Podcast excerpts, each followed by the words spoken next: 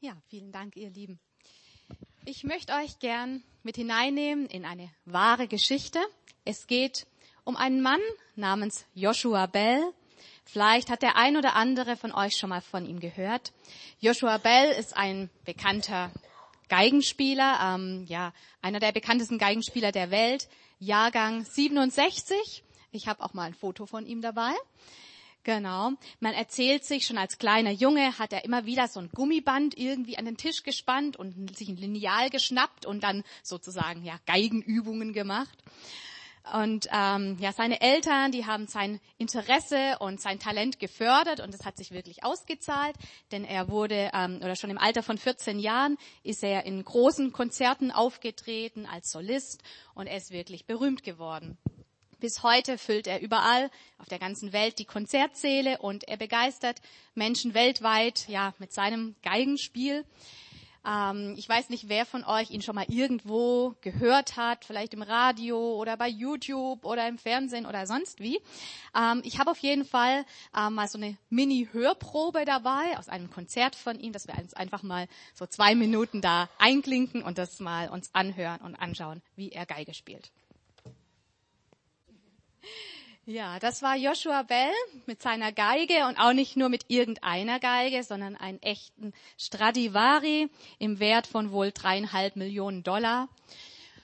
Und ja, selbst wenn man kein wirklicher Klassik-Fan ist oder sich nicht besonders gut auskennt, ich glaube, man kann doch sagen, auch schon nach diesen wenigen Minuten, Mensch, der hat es echt richtig drauf. Im Jahr 2007, da entschloss sich die Zeitung Washington Post zu einer Studie. Sie wollten so mal sich mit der Wahrnehmung von Menschen beschäftigen und sie kam auf die Idee, diesen Joshua Bell anzufragen, ob er sich für ein Experiment zur Verfügung stellt. Sie haben ihn gefragt, ob er sich vorstellen kann, ob er mal undercover, also so ja, unauffällig, in unauffälliger Kleidung und so weiter, sich einfach mal 45 Minuten lang in eine U-Bahn-Station von Washington stellt ähm, und dort klassische Stücke auf seiner Geige spielt und dann wollte man mit versteckter Kamera filmen, wie die Leute darauf reagieren. Zwei Tage zuvor hat er noch ein großes Konzert gegeben und ähm, es war bis zum letzten Platz ausverkauft. Ich habe irgendwo gelesen, die billigste Eintrittskarte irgendwo ganz hinten und so ähm, hat 100 Euro gekostet. Und jetzt war mal so die Frage oder dieses Experiment, wie reagieren die Passanten drauf, wenn einer der bekanntesten Geigenspieler auf einer der teuersten Geigen einige der schönsten klassischen Stücke spielt und das mitten im Alltag?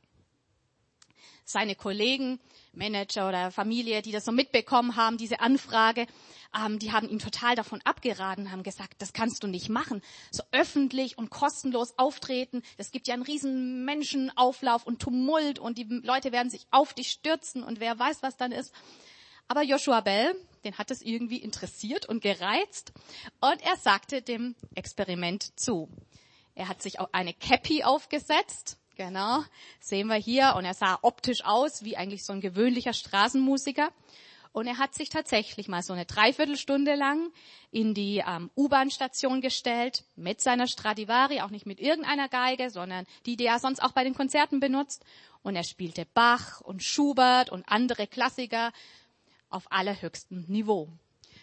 Und jetzt wird es interessant. Wie war so die Reaktion darauf? Über 1000 Menschen sind in dieser Zeit in die U-Bahn-Station gekommen. Aber, jetzt wird es wirklich spannend, nur sechs Personen sind kurz stehen geblieben, dann aber auch weitergegangen. Alle anderen Menschen, die sind an ihm vorbeigelaufen, als wäre er nicht da, als wäre nichts. Kein einziger gab Applaus und nur ein paar wenige Dollar wurden so am Vorbeigehen in den Geigenkasten geworfen. Ein absoluter Geigenmeister war hier am Werk, aber ja, keiner hat ihm Beachtung geschenkt. Etwas total Besonderes und etwas total Einzigartiges hat sich ja dort in dieser U-Bahn-Station abgespielt. Aber das Experiment hat gezeigt, die Menschen haben im Prinzip ja keine Notiz davon genommen. Und mich hat es sehr nachdenklich gemacht. Ich weiß nicht, wie es euch geht, wenn ihr das hört. Ich habe mir auch überlegt, Wäre ich stehen geblieben? Ehrlich gesagt, ich weiß es nicht.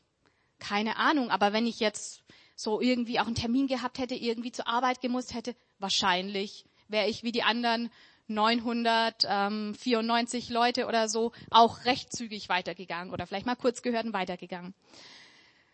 Und noch eine weitere äh, Frage hat die Geschichte bei mir ausgelöst. Und jetzt wird's wirklich spannend. Ich habe mir gefragt, geht es mir, geht es uns vielleicht nicht mit Jesus auch manchmal ganz ähnlich? Mein Jesus ist da.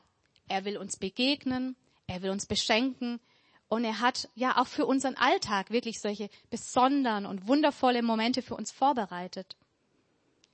Aber geht es nicht uns auch oft so, dass wir beschäftigt sind mit uns, mit unserem Alltag, mit dem, was wir so vorhaben, dass wir irgendwie gar nicht darauf vorbereitet sind, gar nicht darauf eingestellt sind, Jesus zu begegnen? Und kann es nicht sein, dass auch wir deshalb öfters mal ja solche besonderen Momente, ich nenne sie einfach mal solche Gottesmomente, auch irgendwie verpassen. Ich habe die Predigt mal so überschrieben mit Gottesmomente im Alltag. Und ich möchte mal einsteigen, wie war es damals, als Jesus auf die Erde kam? Im Johannesevangelium, da gibt es ja eine sehr trockene Bilanz drüber. Als sich an Weihnachten ja wirklich dieses mega Wunder abgespielt hat, dass Gott den Himmel verlassen hat, dass Jesus ähm, in unsere Welt hineingekommen ist, dass er Mensch wurde. Da heißt es in Johannes 1, Versen 10 und 11, er, Jesus, war in der Welt, aber die Welt, die durch ihn geschaffen war, erkannte ihn nicht. Er kam zu seinem Volk, aber sein Volk wollte nichts von ihm wissen. Jesus, der Sohn Gottes, er hat die Herrlichkeit im Himmel verlassen, er wurde Mensch, er kam zu uns Menschen. Jemand hat mal gesagt, hier hat der Himmel die Erde berührt wie noch nie zuvor. Und es heißt hier ganz trocken, die Welt erkannte ihn nicht. Sie erkannten nicht dieses ja, Besondere, dieses Einzigartige, das sich hier abspielte und ja, sie wollten nichts von Jesus wissen. Wie war es später, als Jesus auf der Erde gelebt hat? Ich möchte mal so drei Begebenheiten kurz mit uns anschauen, wo Jesus nach seiner Auferstehung Menschen begegnet ist. In Johannes 20 lesen wir von der Begebenheit, dass Maria ans Grab kam. Der Stein war schon weggerollt. Aber Maria, ja, war völlig fertig. Sie wusste nicht, wo Jesus war. Sie wusste nicht, was mit Jesu Leichnam passiert ist. Sie war in Tränen aufgelöst. Und ein Engel fragt sie dann, warum weinst du, liebe Frau? Maria antwortete, Sie haben meinen Herrn weggenommen und ich weiß nicht, wohin Sie ihn gebracht haben. Und dann heißt es da, auf einmal stand Jesus hinter ihr. Sie drehte sich nach ihm um und sah ihn, erkannte ihn jedoch nicht. Warum weinst du, liebe Frau? fragte er sie. Wen suchst du? Maria dachte, es sei der Gärtner und sagte zu ihm, Herr, wenn du ihn weggebracht hast, sag mir bitte, wo du ihn hingelegt hast, dann hole ich ihn wieder. Es ist doch interessant. Jesus war da. Jesus stand neben ihr.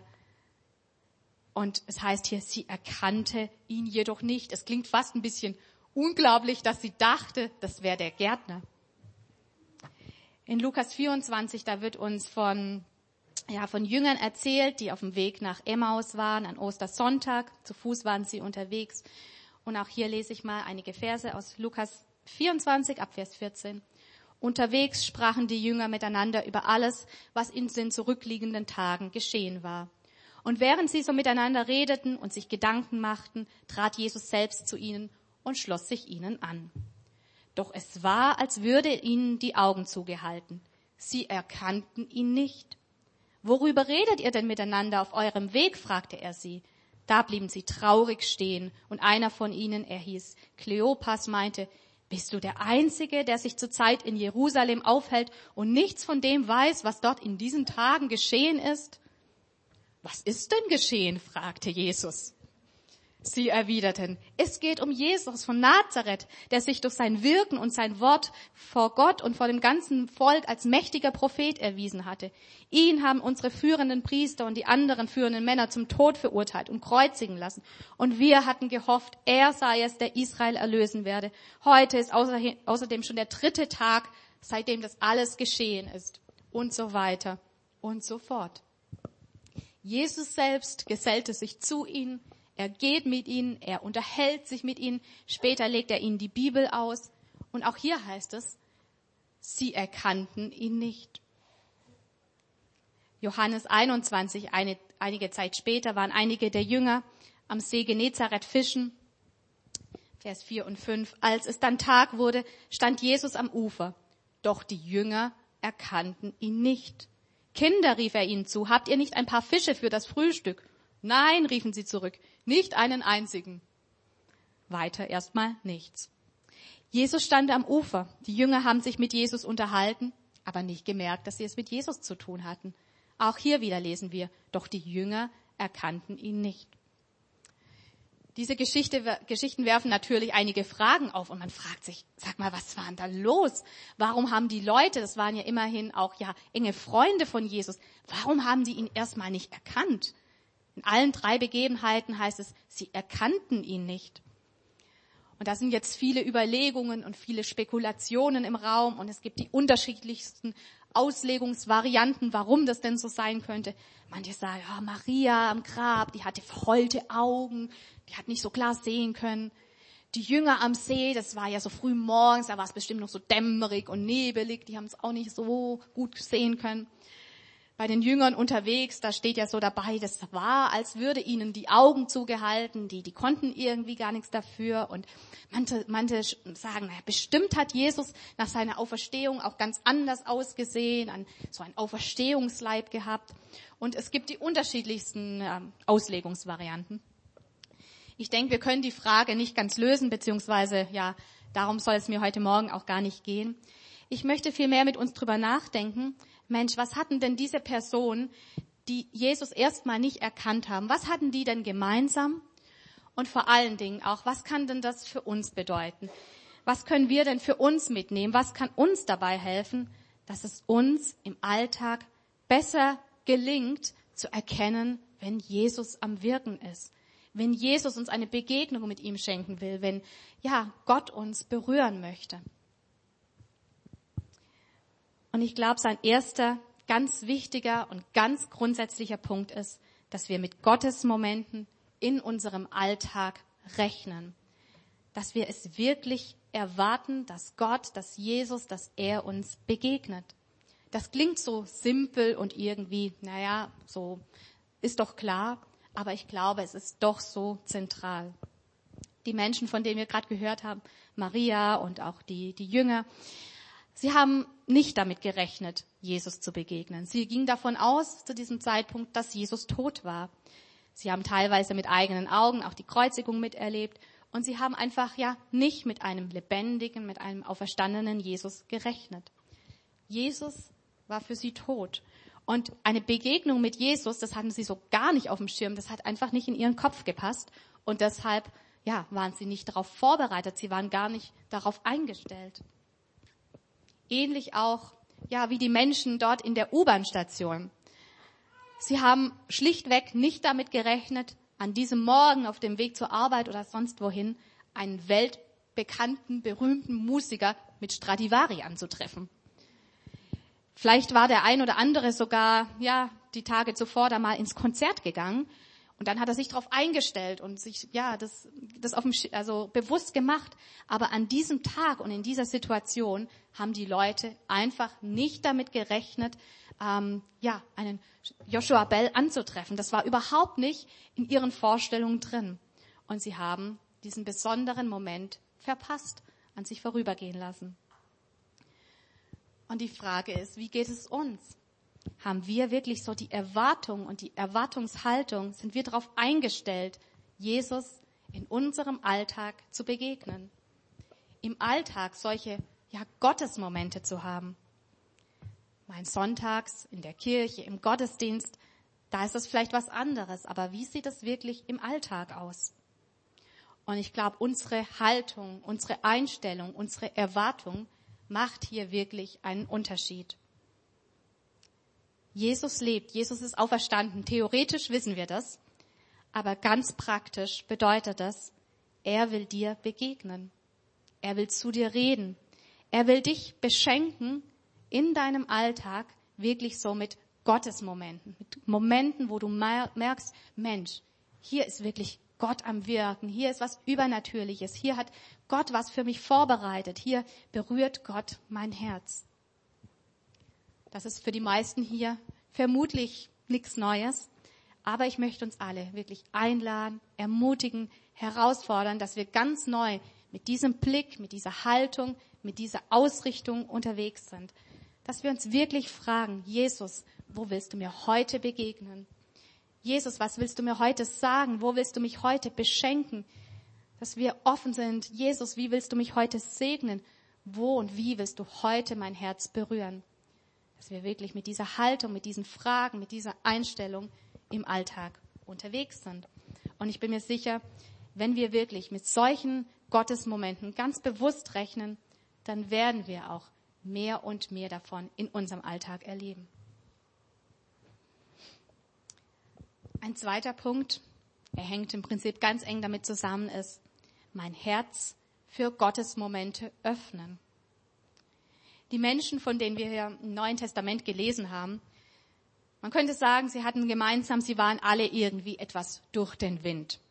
Sie hatten alle mitbekommen, dass Jesus gekreuzigt wurde, dass er gestorben ist und es hat sie ziemlich mitgenommen. Sie waren, man kann es gut nachvollziehen, sie waren in ihrer eigenen Gedankenwelt. Sie waren mit sich beschäftigt, mit ihren Fragen, mit ihren Zweifeln, mit den Dingen, die sie nicht verstehen konnten. Darauf waren sie fixiert, das hat sie beschäftigt. Maria haben wir gelesen, sie hat geweint. Die Jünger auf dem Weg nach Emmaus, sie haben sich den Kopf zerbrochen und gerätselt. Und wenn wir ehrlich sind, auch wir haben doch den Kopf oft ganz schön voll. Mit unseren Gedanken, mit unseren Fragen, mit Dingen, die uns einfach so beschäftigen, die uns im Kopf rumschwirren, mit Nöten aus unserem eigenen Leben, von anderen. Und wir sind einfach beschäftigt. Innerlich, aber auch äußerlich. Irgendwie doch den lieben langen Tag oft ganz schön am Rennen, am Organisieren, am Tun und am Machen. Ich denke, da geht es uns oft nicht wirklich anders wie den Menschen dort in der U-Bahn, die einfach auch ja möglichst schnell von A nach B kommen wollten und ja letztlich nicht angehalten haben, weil sie irgendwie keine Zeit hatten und ähm, keinen Nerv hatten für irgendwas noch noch außer der Reihe. Die Bibel lädt uns ein. Im Psalm 46, Vers 11 steht es: Seid stille und erkennt, dass ich Gott bin. Die Bibel lädt uns ein, auch an anderen Stellen immer wieder still zu werden, anzuhalten, mal durchzuatmen, runterzukommen, so dass unser Herz einfach auch zur Ruhe kommt, dass wir wieder einen freien Blick auf Gott bekommen und in der Lage sind, überhaupt auch aufzunehmen und wahrzunehmen, was er für uns hat. Und ich finde das so toll. Jesus selbst hat es uns vorgelebt. Ja, was das bedeutet und wie das geht. Er suchte immer wieder auch die Stille im Gebet, hat sich immer wieder zurückgezogen, sich immer wieder, ja, diese Auszeiten genommen. Und ich finde es so beeindruckend, gerade dann, wenn alle irgendwie was von ihm wollten, wenn es eigentlich total turbulent war und drunter und drüber ging, wenn alle ihn mit ihren Anliegen bestürmt haben, dann ging er an einen ruhigen Ort, um zu beten, um sich zu sammeln und er suchte ganz bewusst so die Verbindung zu Gott, seinem Vater. Er hat es irgendwie geschafft, sich nicht hetzen und treiben zu lassen, sondern ihm war es wichtig, immer wieder so von Gott her so einen Überblick zu kriegen, eine Orientierung zu kriegen, was jetzt dran ist und wirklich bei Gott auch aufzutanken. Mir gelingt es ehrlich gesagt oft nicht so gut, wie das ich denke, dass es eigentlich ja gut und dran wäre. Aber ich bin mir bewusst, wenn Jesus es nötig hatte, ja, immer wieder still zu werden und sich auszurichten und sich wirklich so auch gedanklich frei zu machen, wie viel mehr brauche ich das? Wie das konkret und praktisch für jeden Einzelnen aussieht, ja, ich denke, das müssen und dürfen wir ein Stück weit ja auch selber entdecken und selber herausfinden. Die Bibel hat da kein Patentrezept. Im Alpha-Kurs sind wir gerade mit vielen so grundlegenden Themen unterwegs. Es ging in den letzten Wochen unter anderem auch um das Thema Bibellesen und um das Thema Gebet. Und wir haben dann immer auch, ja, so Austauschrunden drüber. Und ja, auch da ist wieder so einfach, ja, hat sich wieder gezeigt, es gibt so viele Möglichkeiten, es gibt so viele Formen, wie wir uns, ja, auf Gott ausrichten können, wie wir uns für Gott öffnen können. Jeder hat da auch andere Zugänge, jeder hat da für sich auch einen anderen Weg. Manchen hilft Lobpreis sehr stark dabei, andere ähm, gehen gerne dabei in die Natur. Es gibt da nicht den einen Weg oder die andere Form. Aber wie auch immer wir im Einzelnen genau gestrickt sind, wir brauchen es alle, dass wir immer wieder mal, ja, bewusst, sage ich mal, offline gehen. Offline gehen, was E-Mails angeht, was WhatsApp angeht, vielleicht Church-Tools und To-Do-Listen und einfach auch all die Dinge, die uns so umtreiben, die uns so beschäftigen. Und dass wir uns ganz bewusst quasi so bei Gott einlocken und sagen, Gott, hier bin ich. Ich bin jetzt ganz auf Empfang gestellt. Ich will einfach ja auch aufnehmen. Ich will wahrnehmen, was du für mich hast. Ich will mich öffnen für dein Reden. Sprich in mein Leben rein. Berühre mich. Und dann, ich erlebe das immer wieder, dann gibt es auch wirklich diese besonderen Gottesmomente, wenn wir so offen sind, wenn wir auf Empfang gestellt sind, dann gibt es diese Momente, wo Gott wirklich uns ganz persönlich anspricht und berührt. Vielleicht ist es auch gar nichts Spektakuläres, vielleicht sind es Kleinigkeiten, aber doch merken wir, boah, hier ist Gott am Wirken, hier wirkt der Heilige Geist und ich merke, mein Herz wird berührt, ich kann wieder neu auftanken, ich werde wieder neu begeistert, es wird was in mir angestoßen. Das kann ein Wort aus der Bibel sein, das kann ein Impuls vom Heiligen Geist sein, das kann aber auch so etwas sein wie, vielleicht kennst du das, du siehst einen schönen Sonnenuntergang und du bist einfach überwältigt von Gottes Größe, von dem, was Gott gemacht hat. Es kann ein gutes, ein tiefes Gespräch sein. Oder es kann so eine Alltagssituation sein. In den letzten Tagen kam Pepe mal her zu mir und hat mir so ein Gänseblümchen gebracht und gesagt, bitte Mama, für dich, das ist ein Blümchen, das hat Gott extra für dich gemacht, weil er dich so sehr lieb hat. Und in diesem Moment, ich habe es wirklich so gespürt, die Liebe Gottes, und ich dachte, wow, danke Gott für deine Liebe. Und ich möchte uns wirklich dazu ermutigen, dass wir uns ganz bewusst, ja wirklich für solche Gottesmomente öffnen, dass wir es auf dem Schirm haben, dass wir immer wieder auch innerlich, aber auch äußerlich zur Ruhe kommen und echt, ja auch unsere Antennen ausgefahren haben, dass wir auf Empfang gestellt sind. Jeder steht da an, einer, an einem anderen Punkt und ja, vielleicht ist es für dich heute auch dran, so einen ersten Schritt mal zu machen, so einen ersten ganz wichtigen, ganz grundlegenden Schritt zu sagen, ja, Jesus, ich habe verstanden und ich glaube, dass du real bist. Ich glaube, dass du eine Beziehung zu mir haben möchtest, dass du an mir interessiert bist, dass du in mein Leben reinwirken möchtest und ich möchte, dass du in mein Leben hineinkommst. Ich möchte dich in meinem Leben aufnehmen. Und wenn du so spürst, dass Jesus ja wirklich an deiner Herzenstür auch klopft und du ja einfach auch den Wunsch hast, Jesus in dein Leben einzuladen, dann kannst du das tun mit einem ganz einfachen Gebet. Es ist gar nicht kompliziert. Du kannst ihn einfach einladen und sagen, Jesus, komm in mein Leben. Ich öffne mein Herz, ich öffne mein Leben für dich. Und du kannst heute Morgen so eine Verbindung, so eine Beziehung mit ihm eingehen nach dem Gottesdienst stehen wir auch sehr gerne dafür noch für Gebet und auch für weitere Fragen bereit. Vielleicht ist dieser Schritt für dich heute dran, wirklich Jesus auch bewusst in dein Leben einzuladen und in eine Beziehung mit ihm zu kommen. Vielleicht kennst du Jesus schon lange, schon gut, hast schon viel mit ihm erlebt, ein Stück weit ähnlich wie Maria, wie die Jünger, die ja schon eine ganze Zeit mit ihm unterwegs waren. Aber wir haben die Situation gelesen, wo Jesus ihnen begegnet ist, wo sich echt ja, wunderbare, besondere Momente abgespielt haben, aber sie das zunächst ja gar nicht bemerkt haben und ja gar nicht erkannt haben, dass hier wirklich Jesus am Werk ist. Und ich möchte dich einladen, heute wieder ganz neu sozusagen, Jesus, ich möchte wirklich mit dir in meinem Alltag rechnen. Auf der Arbeit, in der Schule, auf dem Weg von A nach B in der Familie, auch bei alltäglichen Dingen. Ich möchte wirklich erwarten, ich möchte damit rechnen, dass du mich ansprichst, dass du mir begegnest, dass ich dich erlebe. Und du kannst dich dazu entschließen, dich wirklich ja auch für solche Gottesmomente wieder ganz bewusst zu öffnen, immer wieder ja auch Möglichkeiten und Wege zu finden, um zur Ruhe zu kommen und dich wirklich auch ganz bewusst so ja auf Empfang zu stellen. Ich darf das Lobpreisteam schon mal nach vorne bitten. Und ich möchte uns einladen, dass wir jetzt auch einfach nochmal miteinander aufstehen. Ich möchte gern mit uns beten und euch einfach die Gelegenheit geben, jetzt nochmal einen kleinen Moment das auf euch wirken zu lassen, vielleicht auch Jesus selber nochmal ganz persönlich das in eigenen Worten zu sagen, ja Jesus, ich möchte wirklich wieder neu mit dir rechnen. Ich möchte mich ja für Berührungen, für Begegnungen mit dir, für diese Gottesmomente echt öffnen. Meine Antennen ausfahren und wirklich ja dich in meinem Alltag wieder mehr erleben. Nutz wirklich die Gelegenheit, um das auch jetzt nochmal deinem Herzen festzumachen.